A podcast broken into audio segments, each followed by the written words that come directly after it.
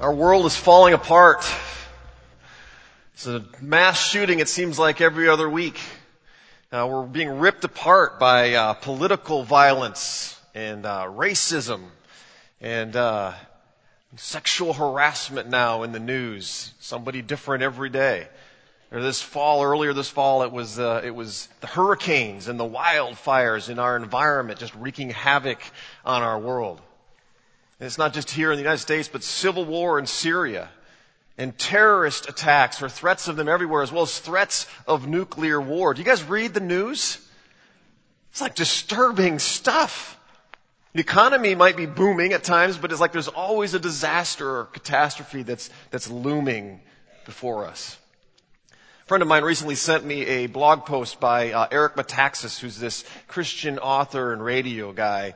And he acknowledges, he said, there's lots of reasons for us to be grieving and lots of things to be praying about in our broken world. But he argues that if we believe that our world is going to heck in a handbasket, I said heck, we maybe need a reality check. He actually cites a Swedish researcher named Char, Mark Norberg who claims that our world is objectively better now than it ever has been. Which leads me to ask, just what are they smoking in Sweden? Norberg actually looked at nine different categories. Poverty, uh, violence, the state of the environment, freedom, equality, the conditions of childhood, food sanitation, and life expectancy. And he concluded that in nearly every one of these categories, we have seen vast improvements in the last 50 years. Vast improvements in every one of these categories. Extreme poverty, as defined by the United Nations, is at an all-time low. It's fallen below 10%. And yet if you ask Americans, 9 out of 10 will tell you that it uh, hasn't changed at all, or in fact it's gotten worse. The uh, child mortality is also at a record low. 50% fewer kids under the age of five die today than did 30 years ago. 300,000 people a day, every day, gain access to electricity around the world. Life expectancy in the last hundred years has gone from 31 to 71, an increase of 40 years.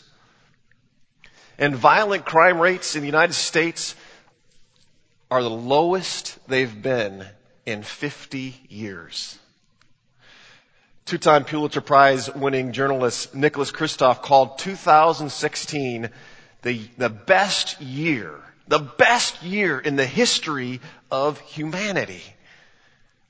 Yet only 6% of Americans believe our world is becoming a better place to live. 6%. Why is it that we have such a hard time believing this is accurate? Or, or, or even not thinking that it's outrageous?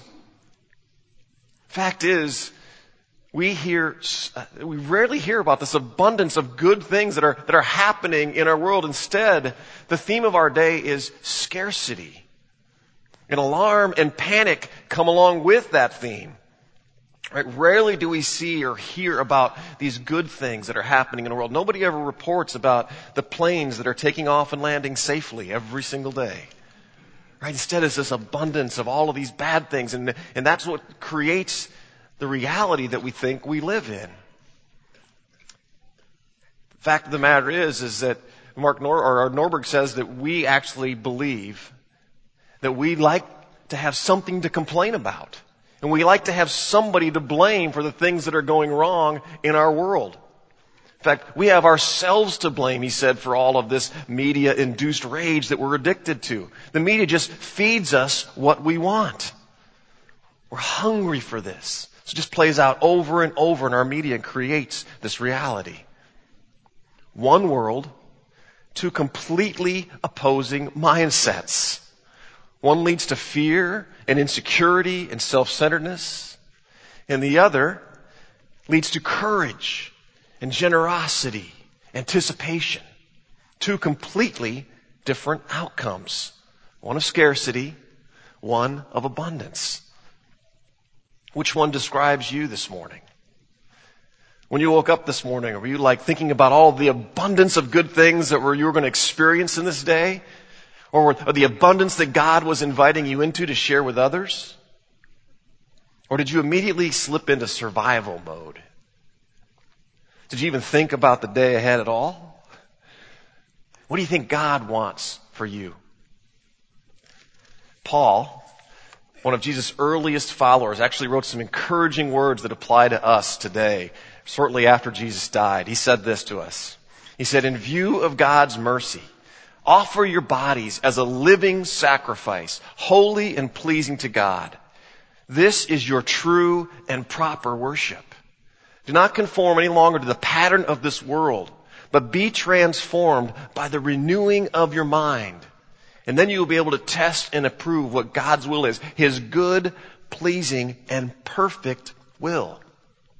This has become the, the theme verse for this series we're in, Change Your Mind. And it's about more than just uh, changing our perspective or seeing things in a new way. This is about fulfilling the mission that Jesus has given to us as a church family to bless a broken world by becoming a living sacrifice. Paul says this is what true worship looks like.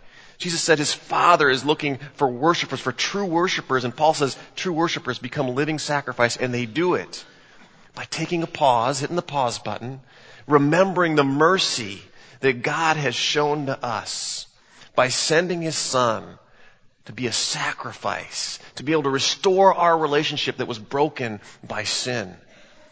And that when we allow this, this truth of God's unconditional love and acceptance of us to, to sink into our minds, that it actually begins to renew them and change the way we think, change the way we act, change the way we interact. It creates new patterns in our world, and our lives become transformed in such a way that God's good, pleasing, and perfect will can be made known through us to the broken world around us.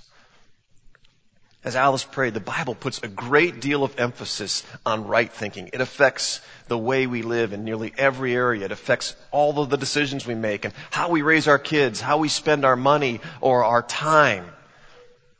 God wants to transform us, to help us become more like Jesus, more full of life to share with those around us. And one of the ways I believe that God wants to change us is to move us from a mindset of the scarcity of our resources to the abundance of His.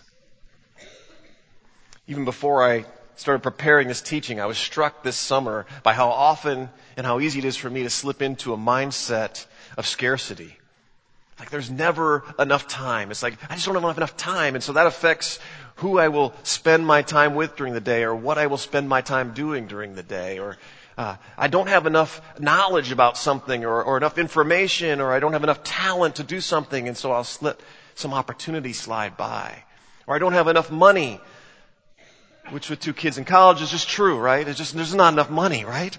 But how often do I let this mindset of scarcity just rob me of peace or of joy or of some opportunity to learn something or to grow in some way or to experience life a new way or to help somebody else experience life in a new way. See, a scarcity mindset focuses on what I don't have.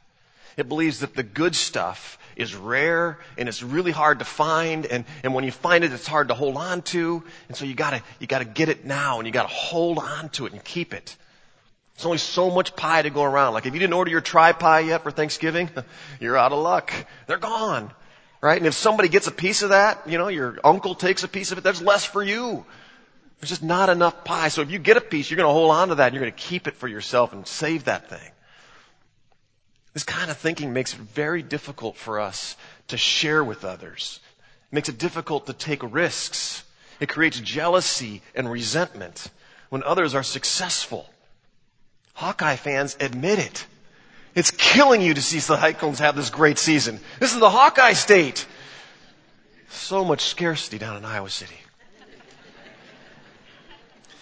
On an individual and social level, scarcity creates fear and mistrust and suspicion. And so instead of like welcoming outsiders, we, we build walls because we're afraid that the people might come in and take what belongs to us.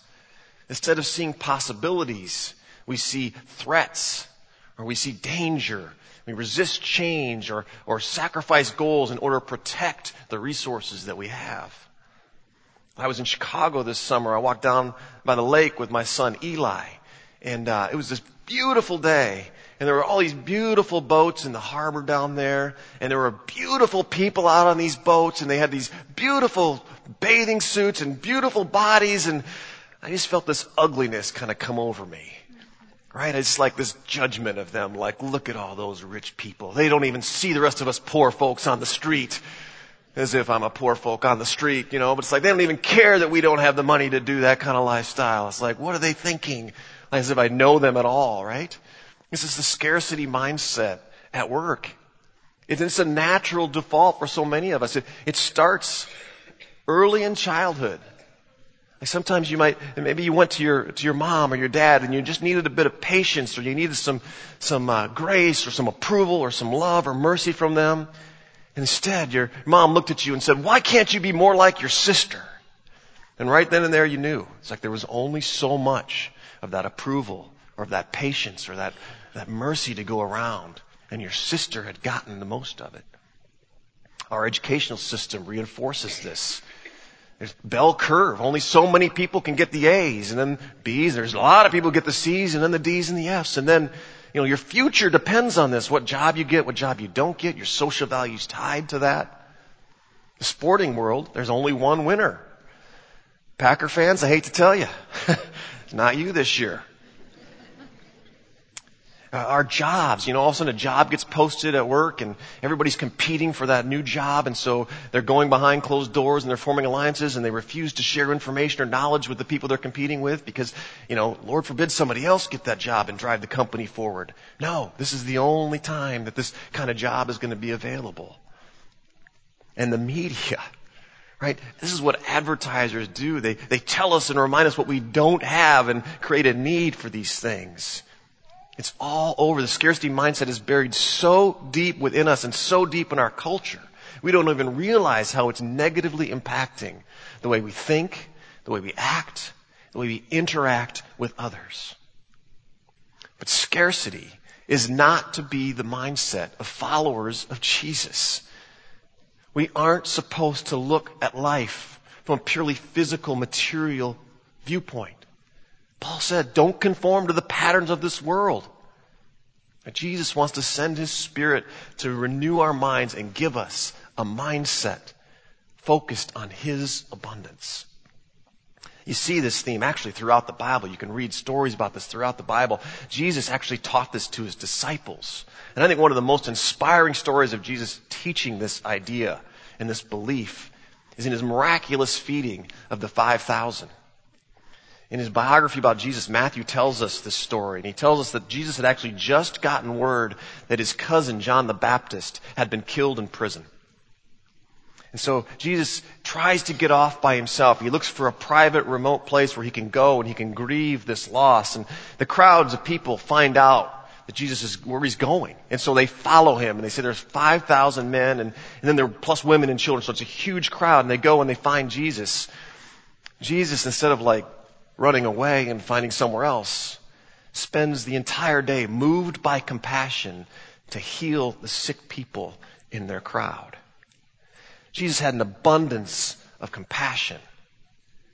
And if you're sick and you're hurting or you're facing a surgery, know that Jesus has compassion for you. And then Matthew goes on, he tells us this. He says, as evening approached, the disciples came to him and said, this is a remote place, and it's already getting late. Send the crowds away so they can go to the villages and buy themselves some food. Jesus replied, They do not need to go away. You give them something to eat. We have here only five loaves of bread and two fish, they answered. In other words, we barely have enough food for ourselves. Jesus, you want us to, to share it with them? Everywhere the disciples look in this story, they see scarcity. Do you notice this? I mean, they start by saying, you know, there's not very many options for food. This is a remote place. It's like, you know, the closest Panera is miles away, Jesus. Not only that, but it's getting late, so like they're closing down. There just aren't any options to buy food. And we certainly don't have enough. We've only got a couple fish and a few pieces of bread. He goes, what do you really want us to do? It's been a long day. Jesus, what do you want us to do? Jesus said, bring them to me. And he directed the people to sit down on the grass. And taking the five loaves and the two fish and looking up to heaven, he gave thanks and broke the loaves. Then he gave them to the disciples and the disciples gave them to the people. They all ate and were satisfied. And the disciples picked up 12 basketfuls of broken pieces that were left over. The disciples bring what little they have to Jesus. They put it in His hands and He turns their scarcity into abundance. Shared it with, experts say, as many as 10,000 people in that crowd. And there's more leftovers than what they had food to begin with. A basketful for each one of the disciples. Jesus wants his followers to know that when they face scarcity, he has an abundance of resources they know nothing about. He has solutions outside of their reality. So what about you this morning? What are you lacking? What do you feel is scarce in your life right now? Maybe it's, maybe it's patience or, or peace as you think about uh, the relatives that are coming to spend some time with you or that you're going to spend time with and it's like that uncle of yours or that aunt of yours. It's like, I just don't have the patience, I don't think, to deal with that person this week. What about uh, maybe some of you are carrying some debt and you're just wondering how you're going to get out of debt? Or maybe you've been hurt some, by someone and you just don't have enough mercy right now to, to forgive that person. Maybe it's courage. Do you have enough courage to take that risk, that opportunity that's been placed in front of you? Jesus asked you this morning, will you, will you bring your scarcity to me? Will you put it in my hands? And let me show you that the leftovers in my kingdom are more abundant than the scarcity in your world. Jesus wants to move us from a mindset of scarcity to a mindset of abundance. How we see the world will affect how we live. And we will either become protective and insecure and fearful, and so we will run from the world and we will hide our resources away. Or we'll become courageous and generous and trust Jesus and share our resources with the broken world around us. Which mindset describes you? 12 years ago, my, I was uh, making a generous salary uh, working for another company here in town. And my wife and I just bought a new house, a bigger house, which meant a bigger mortgage. And I was offered the college ministry position here at Orchard Hill Church. And it was really, really appealing to me to, to, to take this job. Was a job I really was excited about. And then I found out what I was going to get paid. and I was like, uh, how do we make that work? And, uh, I went out for a run to talk to God about this, and I still have the journal entry from uh, when I got back from that run because uh, I had to write down what I felt like God had shared with me. Like all over this journal entry is like my mindset of scarcity, and then God's voice of abundance speaking to me. There was a time I'm running down the bike trail, and I'm thinking about, okay, God, I'm going to cut my salary by this much. We just got this house. We have this mortgage. How is this going to work? Like, how are we going to be able to pay bills? And I, as I'm running, I, I run by this field of wildflowers. It's just this huge field in full bloom. And it's just beautiful. Butterflies flying around, hummingbirds, all this. And it's like God whispered, now, do you remember that story you learned in the Bible about Solomon, who's the richest man who ever lived? And then Jesus came along and he said, even Solomon, in all of his beautiful clothes, wasn't clothed as beautiful as the flowers in this field. Yeah? Well, don't you think I can't take care of you even better than this field? Okay, okay, I see what you're saying, God, you know, and then I'm running a little bit farther. I'm like, but what about my kids? Like, are my kids going to become PKs, like, you know, the the bad PKs, the pastor kids, you know. It's like, I don't know. And, and, and am I going to lose out on time with my kids by sacrificing too much time to spend in the ministry? What's that going to look like?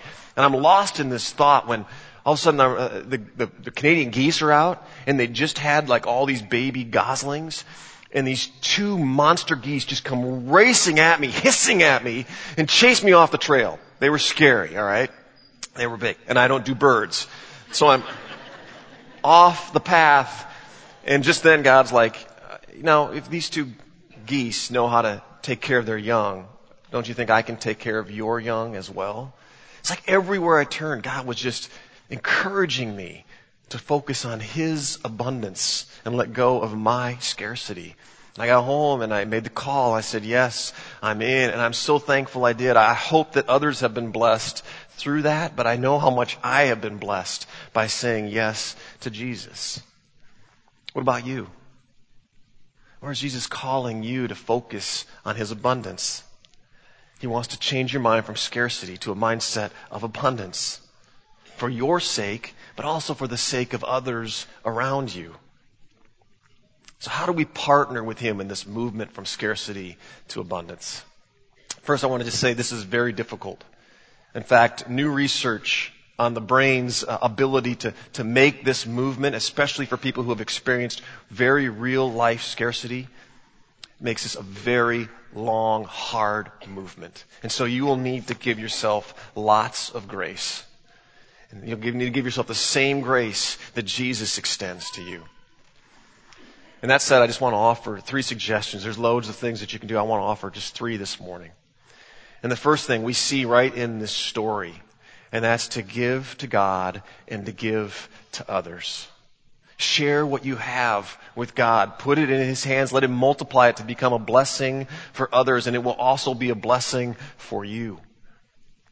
I noticed my oldest son, Lewis, uh, last spring was um, starting to get a little anxious about his financial situation. He was heading into his senior year of college, despite the fact, of course, that he had more money in his savings than his mother or I did. He was acting kind of cheap. The apple doesn't fall far from the tree, and uh, so we were having this conversation about it. And um, I asked him, "Well, are you like giving money away? Are you investing in anything? Are you sharing your resources with anybody?" And I told him you need to start sharing. Maybe you need to write a check to the church or, or to the ministry or, or give some to somebody in need. Because generosity has a way of bringing freedom and joy. Jesus actually promised this. He says this, give and it will be given to you. A good measure, pressed down, shaken together, and running over will be poured into your lap. For with the measure you use, it will be measured to you. You cannot outgive God generosity increases resources in ways that I frankly just don't understand all the time. I've asked for one raise in my lifetime. Sat on my boss's desk for months. We were working uh, in another ministry. We were trying to raise money for another ministry here in town, and uh, we'd been challenged to uh, give a sacrificial gift because that's something leaders do. They give first before they ask others to give. So my wife and I were trapped in our scarcity mindset. What can we afford? It's like, well, that kind of defeats the purpose of a sacrificial gift if you're giving what you can afford. And so we were working through all this. Finally, we came up with a dollar amount. We we wrote a check to this ministry. The very next day, I went in to work, and my boss apologized and said, "Hey, that that thing got buried under my desk. Your request for raise, but I got it turned in last week." He hands me a piece of paper. He said, "It went through. Here's your raise." And I looked at that piece of paper, and it was to the dollar, ten times greater than the amount that we had written a check for. Some of you have heard of tithing and you're giving 10%. This is the reverse of tithing. Now don't hear what I'm not saying. I'm not saying that God always pours out financial resources when you give financially. This isn't a prosperity kind of a gospel. Right? Sometimes people give generously and they face financial hardship and testing right after that. But God always gives some kind of blessing when we give to Him. We have to look for it. My son actually wrote a check to help other people go on a mission trip uh, last spring. And he came back from his mission experience, his trip, and he had just had this incredible experience of community, that the family of God just coming together. He was so encouraged and so fired up. That's how he was blessed, how it was, how it was poured out, pressed together, shaken together, and poured into his lap. God always has a blessing for us. Some of you need to try this. Some of you maybe need to write a sacrificial check to the church, or maybe you need to give some time to the church and just watch and see what Jesus does with the resources that you bring to Him and watch how He surprises you and how He blesses the people around you. Second, and this can help, I think, motivate other steps, and that is to do something that the disciples failed to do remarkably, And that is to remember what God has done and is capable of doing. The disciples had followed Jesus around. They'd seen him do things and yet somehow they forgot what he was capable of. So I encourage you, if you feel anxiety, if you're nervous, if you're anxious, make a list of all the ways that God has provided for you in the last week or month or your lifetime. Make a list of, of the gifts you've received, of the successes or the advantages that you've been given. Or make a list of the, of the lessons you've learned from disappointments and failures you've experienced. All of these are gifts from God. So remember them and give God thanks. Praise Him for His ability to provide for you. Focus on what you have and not on what you don't have. And if that's not helpful enough, read in the Bible these stories of God's amazing abundance. Let Him renew your mind, changing it from scarcity to abundance take the next step, which is to practice anticipation. You know He's provided for you in the past, so anticipate He's going to keep providing for you in the future. Jesus anticipated the joy set before Him, and He endured the cross. David anticipated God's help when he went to face Goliath the giant. And Paul anticipated gain in death. When you face a challenge, Sometimes you can get anxious and nervous because you don't know what's on the other side of that challenge. And especially if you have faced failures or disappointments in past challenges or pain or loss, nothing chases us back to scarcity quicker. Sometimes we actually have physical manifestations of this. Our heart starts racing, our, our body might ache, our head aches. Maybe we're just worn out and exhausted, discouraged friend of mine uh, went and saw Nikki Pauli, who's another good friend of mine, one of the best counselors I know. And this uh, this friend who went to see Nikki was experiencing some of these physical manifestations, and Nikki just gave her the best encouragement you could offer.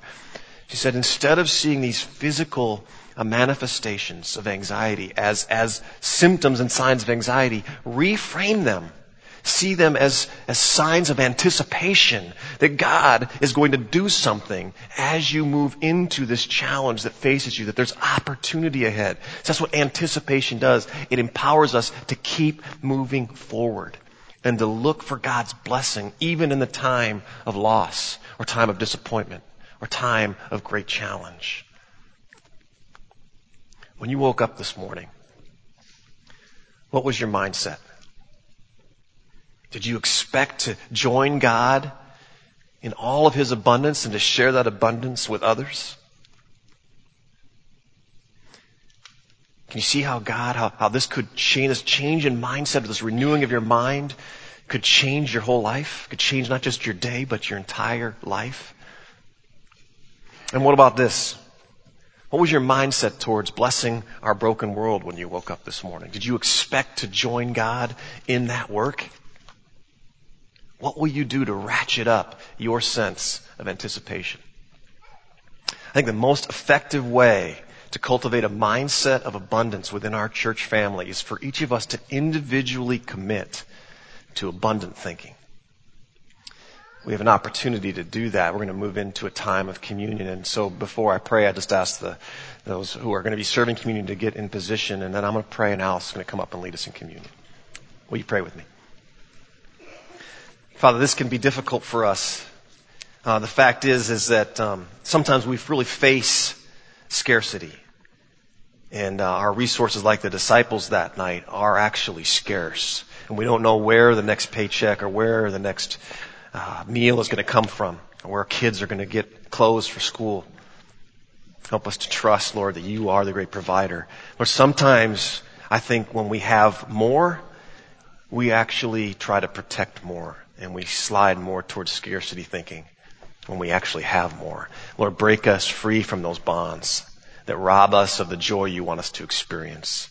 Lord, fill us with a reminder of your goodness, your generosity, that we have been given so much that you want us to share with others, whether it be our time, our talents, uh, our money, um, whatever that is, our friendship, our grace, our patience, or help us be generous sharers to bless our broken world. It's in your name we pray. Amen.